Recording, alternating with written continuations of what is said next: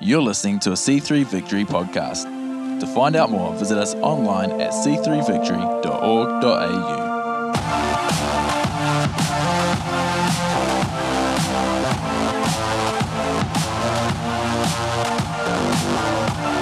Well, good morning, C three Victory Northwest Campus.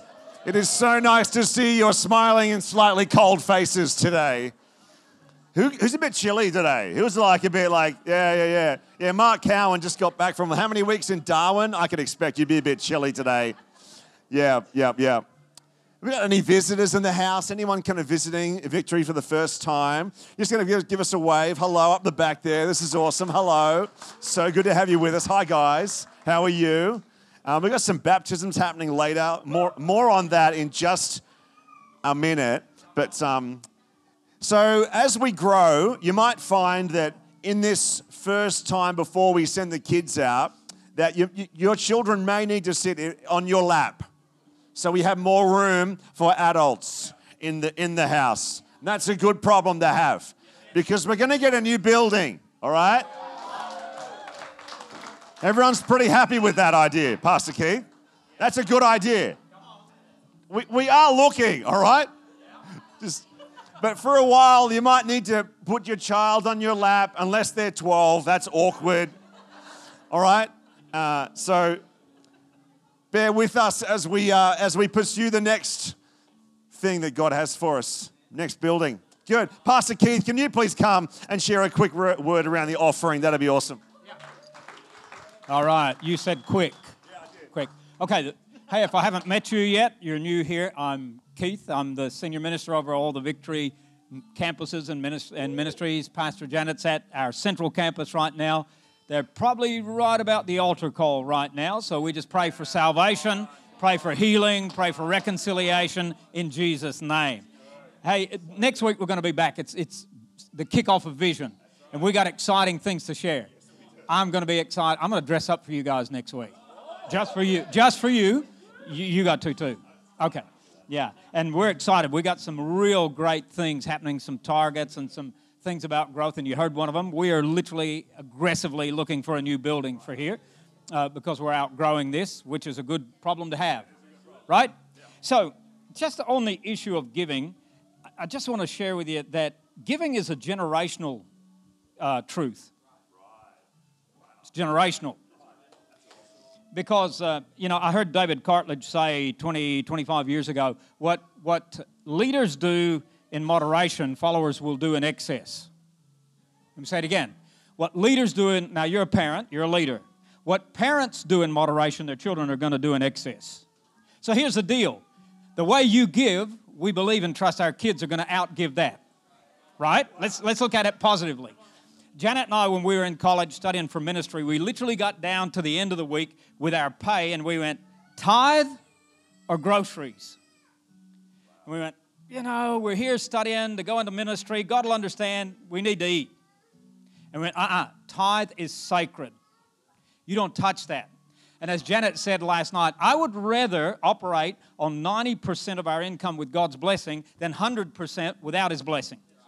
Okay, so we always operated in that. Now, here's what happened last week. Our son and his wife in Mackay, go to C three Mackay. They bought a house, and as as you do, and it happens, you move in. All of a sudden, all these things have to be fixed. They got down to the end of the week, five dollars left in their account. And they ordered their groceries, as they do, because they both work, ordered their groceries online, and it was going to be delivered. And they're going, how are we going to pay for this? Because it's getting delivered.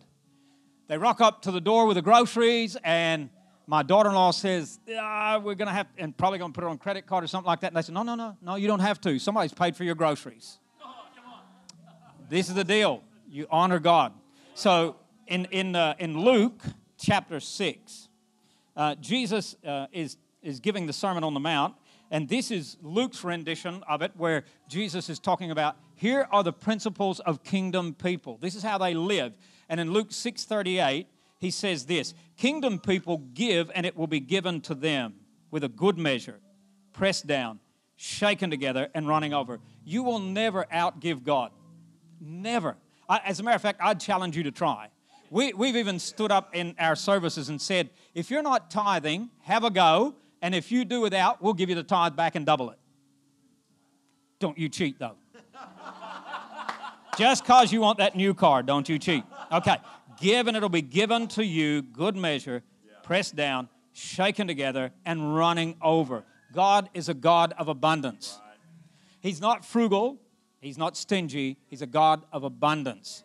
And we have, we've just experienced over and over and over again where God just abundantly gives. You know how we had to go to Mum's funeral and we just had to put airfare on the, on the Visa card. We get there the day after. Oh, by the way, funeral's not paid for. You have to help pay for the funeral. And everything came out like that. And then all of a sudden, the church here was generous. We didn't know it was going to happen. Love offering was taken, and it paid everything. Give, and it will be given to you. Good measure. Pressed down, shaken together. Let me pray for you this morning as kingdom people that it's not just giving that affects you, but it affects your children and your children's children. So, Father, we thank you for your goodness.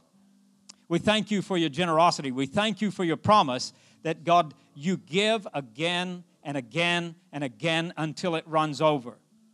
So, God, we want to be generous this morning. Lord, we bring these tithes, but not just tithes, offerings also. Yes. Knowing as we release it, not only does what we release have a blessing on it, but what we have has a, has a blessing on it also. So, God, I pray you bless every giver this morning till it runs over and over and over. Thank you for building your church. Thank you for building these families. Thank you for your presence here this morning that's so good, so rich. And we bless you in Jesus' name. Amen. Hey, see you next week at Vision. Oh, yes, you will. Hey, uh, how good is it to have kids in this part of the service with us right now? It's so good. It's so important that we're able to worship together. And um, it's, it's awesome. They might make a little bit of noise here and there. It's okay. You'll get over it. You'll be fine. It's good. This is what we want, right? So great. I love it. All right. Uh, we have baptisms this afternoon. Nine people in this room are getting baptized this afternoon. Whoa. I don't think I've ever baptized nine people from my own church or campus before. This is awesome. I'm loving this. So great. Ba- uh, well, yeah. Baptism is what got me into the whole thing in, in the first place. I saw a baptism video and went, oh my goodness, I have to serve the Lord. It's true. That's how, that's how God wrote me in. So it's, it's today at one p.m. So we're not going to have heaps of morning tea. We didn't even make any for you. So we're just going to go over to Crowder Spay. It's at the Thomas H. Holton Park. If you put that, it's up on the, it was going to be up on the screen. It's not there. It's, uh, it's the Thomas H. Holton Park. And if you put that into Google Maps, you will, you'll find it. It's good. Bring a picnic. Bring, you know, stop in at Baker's Delight or Macca's on the way. All you people who didn't come prepared. And we will see you there from one p.m. It's going to be great. The whole church is going to be there. Right? Central Campus, Northwest. It's going to be great. Let's do that. Now, as Pastor Keith mentioned, next week starts Vision Month. And I tell you, you don't want to miss this next week or any of the weeks in Vision Month because we are going places, people, and we have got some big announcements to make starting next week. So, uh, and if we find a building this week, maybe we can have another announcement. You never know. You never know. So it's going to be such a great week. We're going to be combining with Central Campus on the twenty-third of June for a massive Vision Giving Festival. It's going to be awesome. Uh, now, every woman has a, a special night coming up. In fact, that's this Thursday night. Wow, okay. You got a special guest. Jo Whitehead is coming from Jo Kate Nutrition. She's coming to do a cooking demonstration for y'all, okay? The y'all, uh, the Pastor Keith's in the house today. I have to use y'all at least once. All right, thank y'all.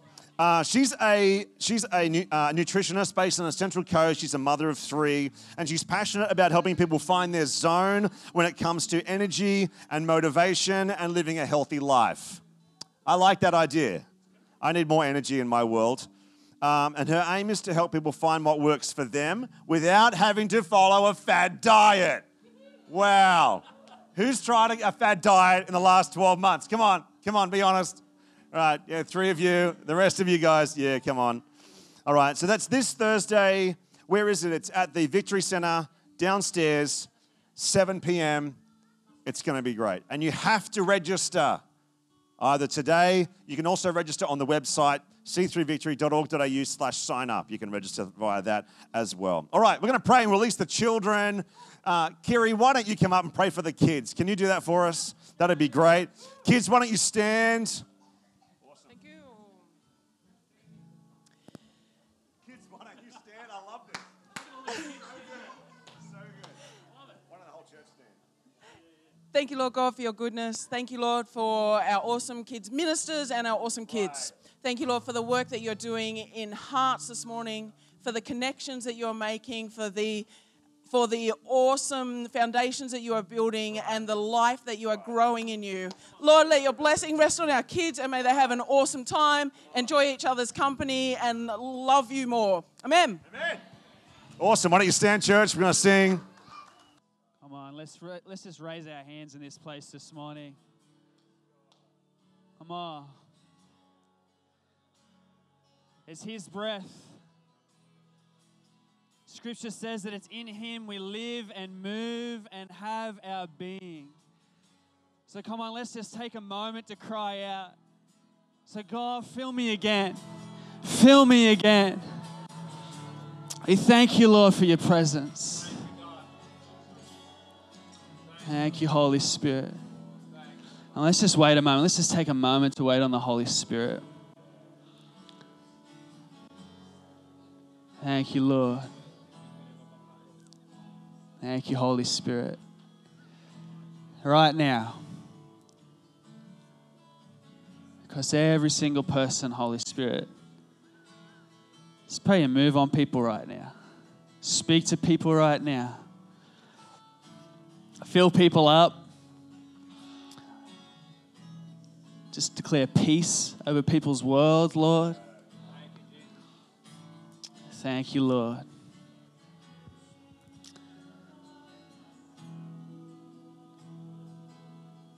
Thank you, Jesus.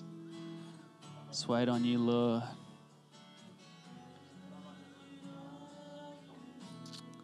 You sustain us, Lord. Thank you, Lord.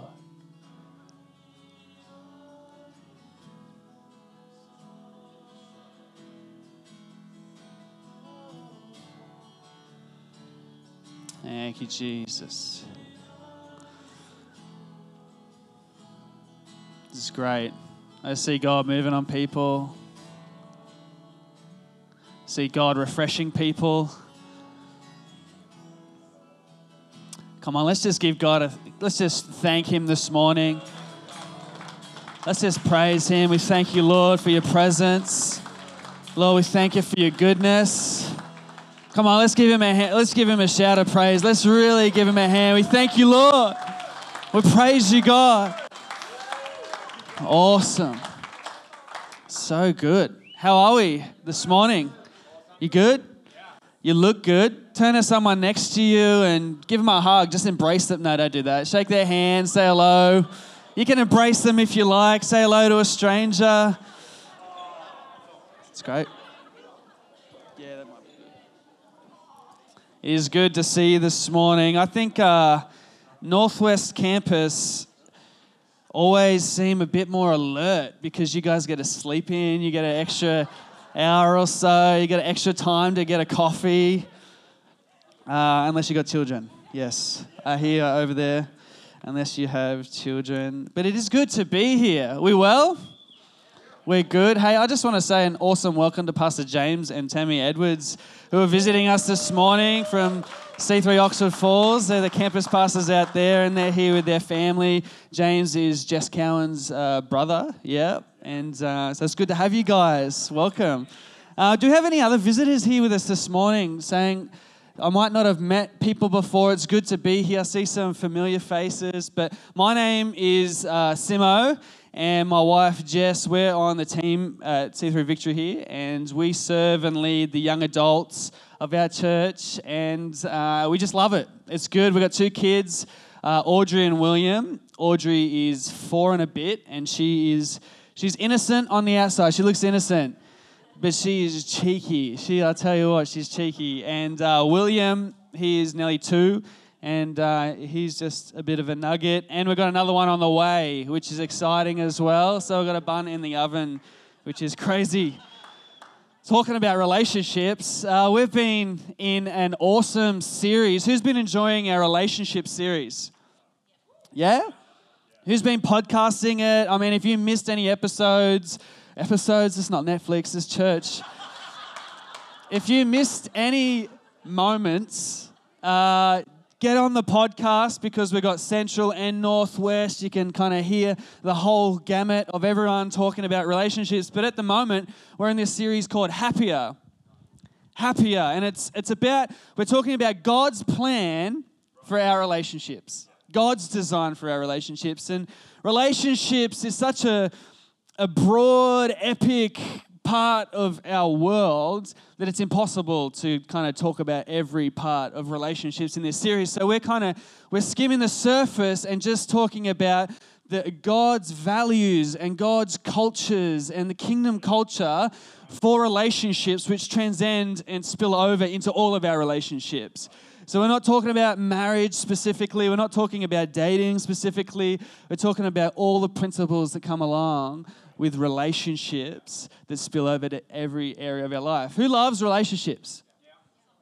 Come on. Yeah, I know. I know yeah, there's mixed mixed uh, relationships. We've got the, the epic highs of relationships, but then we've got the epic lows of relationships. And I mean, relationships cause some of the most joyous, celebrated moments in our life, but at the same time, they can cause some of the greatest wounds and scars and hurts and pains in our world.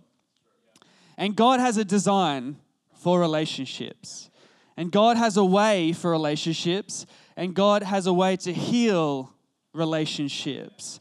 And uh, so we're going to just delve in this morning uh, to what the purpose of relationships are. The purpose of, you know, we kind of think our whole life is made up of these things called relationships. I love Pastor Phil says that our destiny is wrapped up in other people. Because isn't it crazy how you can define the largest moments of your life by either those who walk into your world or those who walk out of your world? Some of the biggest moments in our life is all around people, and it's chaotic and it's tumultuous. And it's beautiful and it's great. And God has a design for relationships, and specifically the relationships we have with our family and in this community called church. Because this is a family. This is not just a Sunday, come to a place on a Sunday. No, church is all week long. We've got groups. We've got homes being opened up for meals and, and chats. Church is happening all week long. Community. People gathering together around Jesus Christ, about around our Savior, with one heart and one mind is happening all week long. And God has a plan and God has a reason for that. And I just want to open up with a scripture this morning. I've got a fair bit of scripture. Is that all right? Is the Bible all right? Yeah? Too much Bible? I don't know, but never. Pastor Keith taught us well. Let's turn to Mark twelve twenty-eight. And um, some of my slides, I just want to apologize. You, my wife would tell you how good I am with my grammar, and my spelling is not good. I mean, I copy and pasted the Bible, so that's okay. All that spelling would be great. But the uh, the little bit down the bottom that tells you where we are might be a little bit wrong sometimes. Gra- gra- Grammarly didn't help me with that, but uh, right, it's, it's in my performance review. It's all right. Um, are we there? Are we in the Mark? I just want to read it out. It says... One of the teachers of the law came and heard them debating. Debating. We love to debate, don't we? Maybe not. Here's some good relationships there, debate, just debating all the time. Noticing that Jesus had given them a good answer, which was rare. They didn't like his answers a lot of the time. He asked them, of all the commandments, which is the most important? The most important one, answered Jesus, is this. Hear, O Israel, the Lord our God, the Lord is one. Love the Lord your God with all of your heart and with all of your soul and with all of your mind and with all your, of your strength. He said the second is this, love your neighbor as yourself. There is no commandment greater than this. How good is that? He's quoting Old Testament, but it's interesting in John thirteen thirty-four, he says, a new commandment I give you. This is Jesus talking to his disciples. He says, I'm giving you a new commandment. It's not really new. It's kind of an updated version, a refreshed version. He says, love one another as I, as love, as I have loved you. Not as you love yourself, but as I have loved you. He changed it. He, the bar just got a little bit higher. It's not how much you love yourself anymore. It's how much he loved you. That's why he says it's a new commandment. He said, by this, everyone will know that you are my disciples, that you are my followers, that you follow after me if you love one another. And so he's changed the standard. He's changed the standard. He's gone, hey, it used to be, you probably heard it all the time, say that love the God, your Lord God with all your heart, with all your mind, with all your strength, and love one another as you love yourself. But he's saying, no, I want you to love one another as I loved you. And he's telling his disciples this just before he's about to go to the cross. So this is about to get a whole nother layer of meaning when he goes and he puts him, he goes willingly to the cross and sacrifices himself. And the disciples will kind of be like, like everything in Scripture, they kind of scratch their head at the start, but then after a while, they're kind of like, I see what he's talking about. I see what he meant with how we're meant to love one another. And God's purpose, God's design for relationships in this community, our family, our friends, is that it will reflect the goodness and the glory of God. That's his purpose for our relationships. As it said there, it said, as you love one another, this is how the world will know that you are my followers, that you are my disciples. This is how the world's going to know. Not with like, I love all the sound and the technology and how excellent and epic we can make church. I love it. Like, I'm all for it. I mean, the biggest screen we can get, um, let's get a bigger screen. But Jesus said, hey, the way that the world is going to know, the way that they're going to know that you follow me is by the way that you love one another, is your relationships. It says that the church, this family, this community, we're like, we're living stones being built up around one another. We're being constructed together to reflect the goodness of God in on the earth. How good is that? Man, I tell you, it's good. It's good. But there's a problem, because relationships, we're broken. We're broken. We know that relationships, as I said, have high highs and low lows. And it's fascinating to me that we live in this, we live in a culture that has the greatest uh, availability to information through technology, whatever it is, the greatest availability of information, statistical data, everything. We're at the pinnacle of human knowledge. We're at the peak. We know as much as we've ever known before. I mean, we're we're essentially cyborgs with our phones attached to our hand. No, seriously, we have we if we have a question, we can just punch it in and we get a question straight away. I mean, we're more powerful than probably the United States Secret Service were fifty years ago. You know, we're walking around with the internet attached to our hands. I don't know about you, but it's attached to my hands. It's uh, I confess that now to you guys, but. But when we look at the world, when we look at media, when we look at culture, when we look at everything around us in the world, we might have figured out a lot of stuff. But when it comes to love, when it comes to the definition of what love is, it's great. Jesus is saying, let's love one another. We need to love one another, and this is how we're going to show the goodness of God to the world. But we need to make sure that our definition of love is his definition of love. And we're living in a culture that has a very different definition of love. Love is this ephemeral thing that slips through our hands, that kind of floats into our world and floats out. We have no control, you know, it just kind of comes and it goes. And love is, you know, maybe it's tolerance. Everyone's got a different definition of love. It might be being passive, not saying anything, not rocking the boat. You know, that's love. Let's love them. Let's not do anything. But when it comes down to it, it seems like the, the primary kind of controlling idea of what love is in the world and in culture at the moment, it's a passive stance. It's a, let's take a role, let's be in the passenger seat, and it's love is something that happens to me.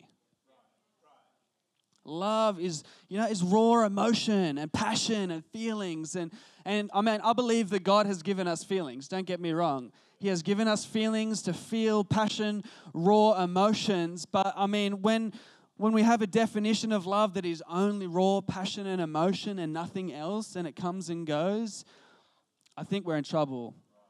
Because I mean, on one hand, I can say, I love my wife. I love my wife. And then I can say, I love burritos. Like, we can see the problem, right? Like, I love my burritos, but I love my wife in a whole different kind of way. But we just use the word love in any kind of way that we can figure out how to do it. And we live in a culture that doesn't have the definition for love. I love pizza. I love coffee. Preach, preach. You know, it's kind of like when you start dating. Who remembers when they started dating? Do you remember when you started dating? Do you cringe a little bit when you remember when you first started dating? Do you remember Pastor Keith when you... Long time. I cringe a little bit. I cringe a little bit. Um, it was all good, though. I'm sorry, babe. I'm not saying I cringed because we were dating, all right? But I remember those, you know, those kind of early feelings of like, oh, falling in love. You know, you throw this word around like it's just a... whatever, you know, love, I love this, I love this. But I remember those feelings when you kind of, you fall in love. And I remember our first kiss. I remember our first kiss. It was, uh, it was pretty good. I'm not going to go into the details.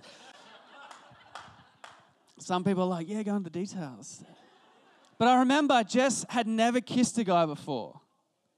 Yeah, right? It was pretty special. And she said, three months.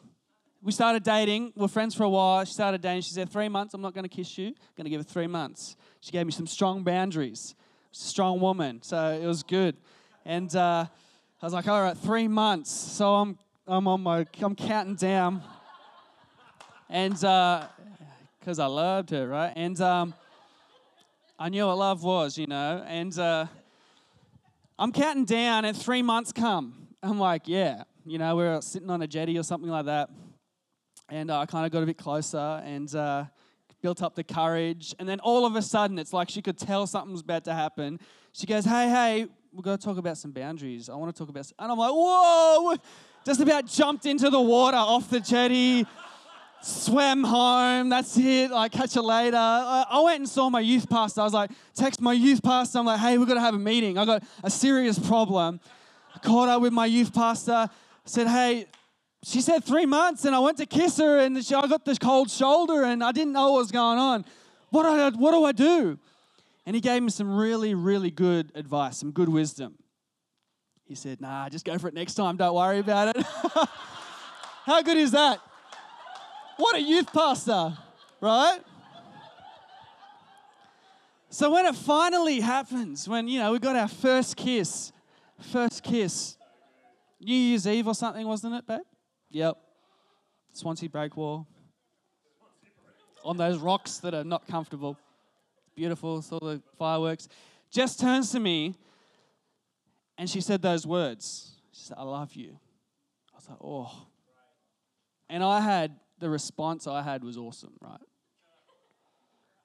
I actually thought, I thought, gee, she's a bit, I don't want to take advantage of this moment. She's a bit, you know, overwhelmed and she might be a little bit delirious in this moment.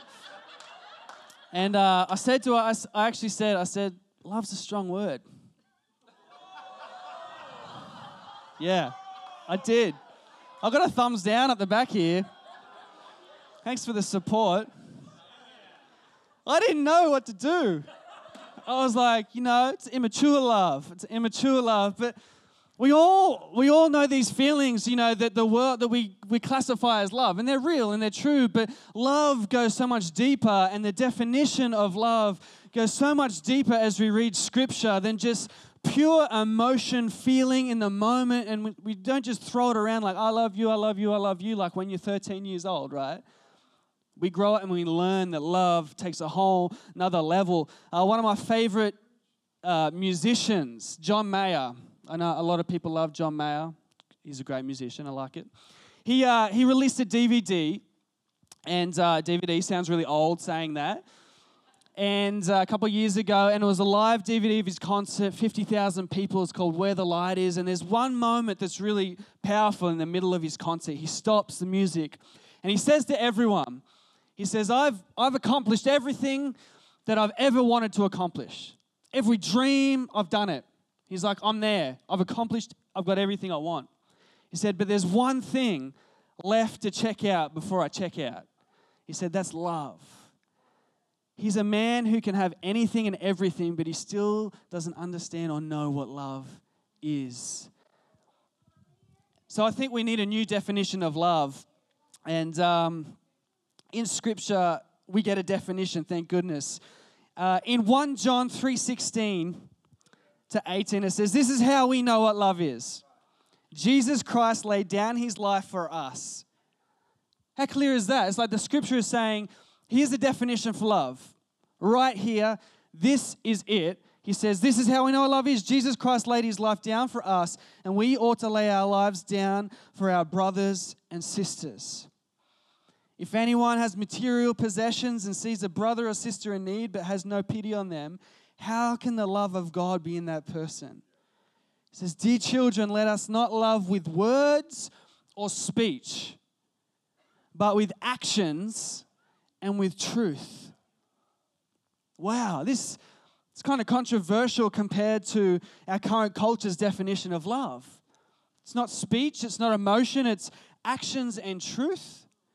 It's doing something. It's doing. So, it's taking personal sacrifice, just as Jesus decided to go to the cross for us. As he decided, the Lamb slain before the foundation of the earth, he decided, I'm coming down to build connection with them. I'm going to sacrifice myself for them, even if they don't return in response. It's action. First John four ten says, this is love, not that we loved God, but that he loved us and sent his Son as an atoning sacrifice for our sins. Dear friends, since God so loved us, we also ought to love one another. So in one instance, the norm of love is a passive stance on our behalf. In the other, which we see in Scripture, it's an active pursuit of other of people, a selfish sacrifice of a selfless sacrifice of ourselves for others around us. I love John Mark Comer. Uh, he's a great author, great teacher. His uh, quote in his book, Loveology, is, Jesus' life is an example for how to love. It's that easy and that difficult. Because to Jesus, love is serving. It's cleaning garbage off people's feet. It's wiping grime from between their toes. It's choosing, choosing of your own free will to play the role of the servant, the least important person in the room. And that is not easy to do. It means making choices that override our selfish feelings, our selfish ambitions, our desires. And we live in a culture that celebrates, build your kingdom of comfort. Build your, your, your kind of fortress of comfort, and don't let anything bother that. That's self-care. But Jesus is saying, no, give of yourself.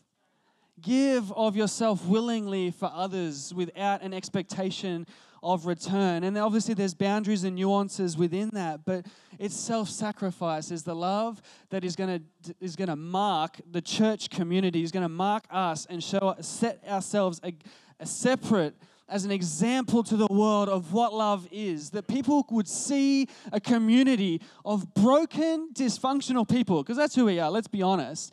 But how can they love each other like that? How can they, how, how come they're in unity like that? How come they're for one another despite their differences? And it's going to showcase the glory and the goodness of God. There's an awesome scripture, which I don't think I've got on, on the screen. Okay, is this too much scripture? I, I figure we're in church. Too much scripture is not too bad. Right, okay. I hope I got the scripture here. Gee. No, it's lost. I've left. It's left me. Sorry about that. So what does it mean to lay our lives down for one another? What does it mean? I think for some people it might mean that you came to church this morning not because you felt like it, but because you knew someone here needed you to be there. Sometimes we come to church not because we feel like it, but because we know so-and-so is going through a rough time, and I'm going to be there because they need me there to stand with them, to mourn with them, or to celebrate with them. They need me there to pray with them, to lift them up, to speak an encouraging word to them. You might come to church and people, you might find out that someone's got something going on in their family, and to love is to go, hey, how can I serve? How can I help? Can I bring? Can I make a meal? Can I bring it over? Can I organize someone to make a meal? Can I do something to help you? And we start to serve one another in our place of need, or stand with one another in our place of pain, and believe for healing and God to move. That is what it looks like to sacrifice for one another. It might mean just learning to, to focus and to notice someone, to smile and to listen. That's just what some people need. That is love. Then when we can stop and sacrifice of our own time and the thing that we've got in our mind to do, and we can stop and be in the moment with someone and listen and talk to them, and they know in that moment that they are loved because you're giving them your full attention. It might mean simply buying someone a coffee. Might mean some, taking a visitor, a new person that you haven't met before, out for dinner. Might mean opening up your home, sacrificing of your time, your personal space, and your money to say, hey, come over for dinner. I'm going to start a group. I'm going to open up my home. I'm going to let people into my home, and I'm going to I'm going to share some food. I'm going to spend my I'm going to put a, something in my budget to make sure I can put food on for people. Come round to my house. It might mean all kinds of things, but as we start to give of ourselves for one another, because this is the definition of love, the world will see that we are his disciples, and we will be a reflection of the goodness and the glory of God. And you might be thinking, yeah, Simo, that's, that's really good. That's really hard. It is hard. It costs of ourselves, and especially in a culture that celebrates the sovereign self. It costs of ourselves to, to put others above ourselves. But the good news is that we can't do it ourselves. We need the Holy Spirit. We need the goodness of God. We need his example of love in our world to be able to serve a dying and broken world. But as we give out, more gets poured in. There's this awesome quote from C S Lewis that I want to put up. It says, "Love is never wasted, for its value does not rest upon reciprocity." How good is that? Write that down. For love is never wasted, for its value does not rest upon reciprocity. There's a scripture in John four, the woman at the well, you might be familiar with it. The disciples go to get some food. It's one of my favorite. And Jesus spends some time with a uh, Samaritan woman at the well. And they come back and they say, Jesus, aren't you hungry? Where's your fill? Like, didn't you get any K F C? Where's your large Zinger box? You must be hungry. Like, come on. Self-care, Jesus. And he says, whoa, whoa, whoa. He says, no, my fill is to do the will of the Father. He says, I get filled up when I do his will. My strength and my sustenance and my joy gets filled up when I do what he has called me to do. And that is called to sacrifice of ourselves and love one another. But as I said, we can't, we can't do it just ourselves. And a lot of us here, I, I, I'd have to be silly to imagine that we've all got perfect relationships, that we've all got whole, beautiful, God-honoring relationships. Now, the, the honest truth is that we're broken people and we have broken relationships. And there are areas of brokenness in our world.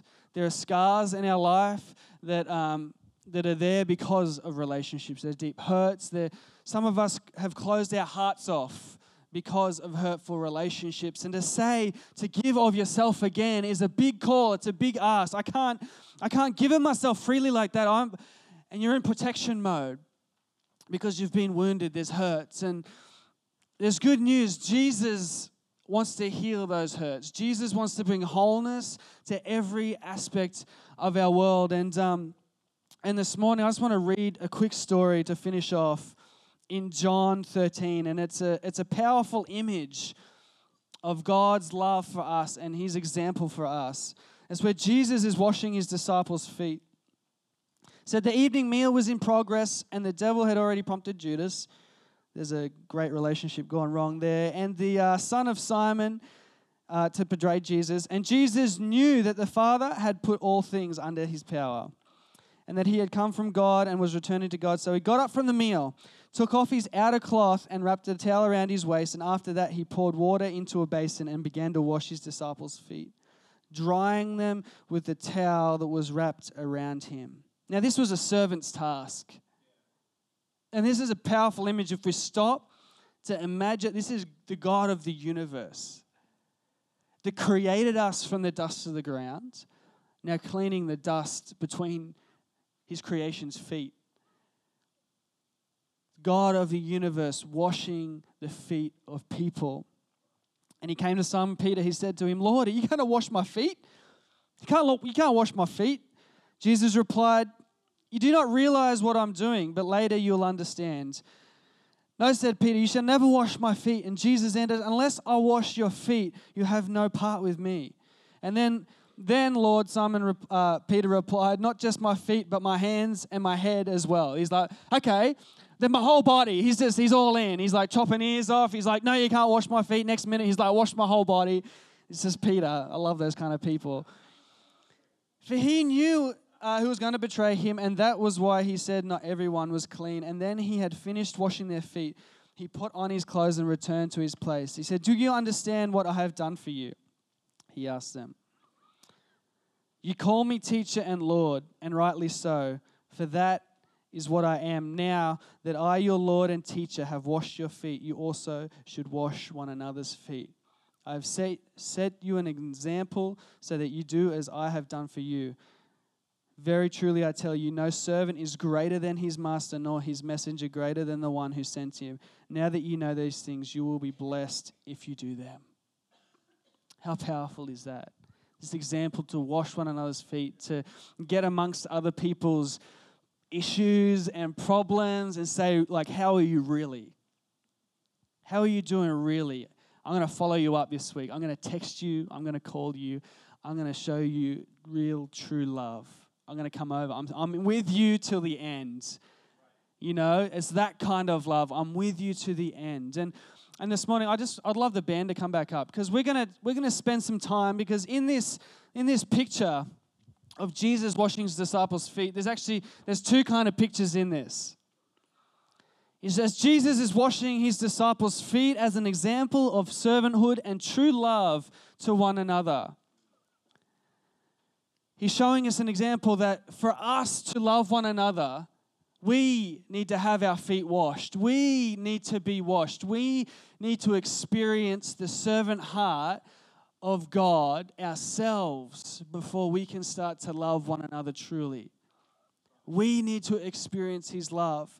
And uh, this morning, I want to spend some time in worship, but I also want to um, some time in prayer and a response for people, because I think this is such a powerful thing that we can respond to Jesus to say, "Lord, wash me, clean me, heal me."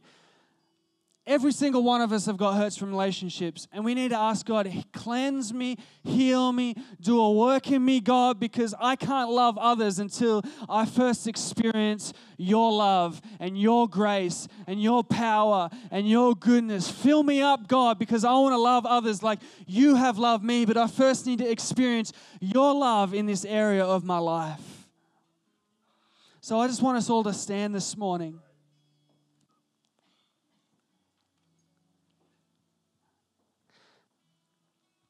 God's plan for relationships is that it would show his goodness and glory to our city, to our neighborhoods, to our friends that don't know him. But first, we need to spend time in his presence, letting him wash us so that we can love our spouses, our family, and our friends, and our community well. And that's what we're going to do this morning. I'm going to create a moment where you can just come to God and hand some things over to him. Hand hurts over to him. Hand offenses over to him. If your heart has become hard, hand it over to him. You can't fix it yourself. Because he, God, is love. He is the definition that we carry. So let's just spend a moment. I want to open up this altar. If you need prayer, if you need someone to stand with you and pray with you and encourage you this morning, I just really, I really encourage you to come forth and just say, you know, I'm not going to carry this any longer. I want Jesus to wash my feet. I want Jesus to wash this clean off me. Because we all have these areas of our life. If there's any area of relationships you need healing in, I just want to open this up for you.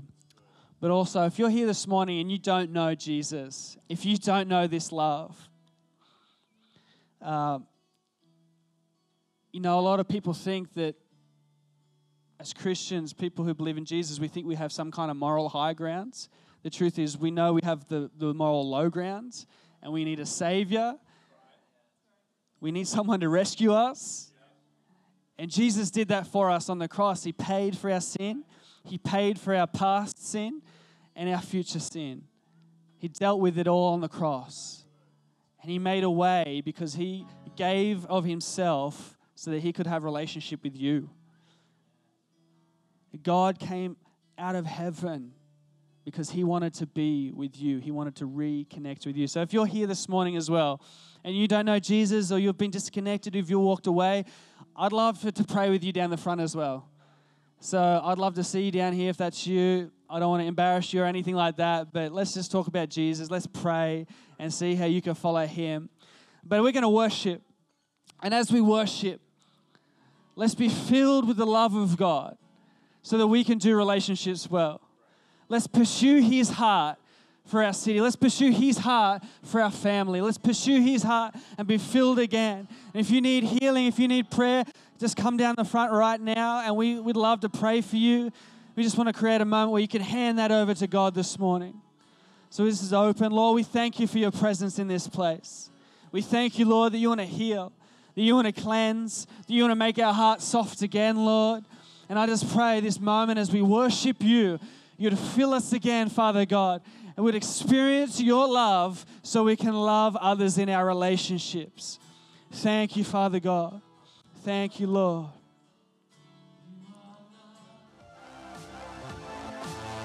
Thanks for joining us for the C three Victory podcast. We would love to see you at one of our services. To find out more, visit us online at c three victory dot org dot a u or check us out on Facebook or Instagram.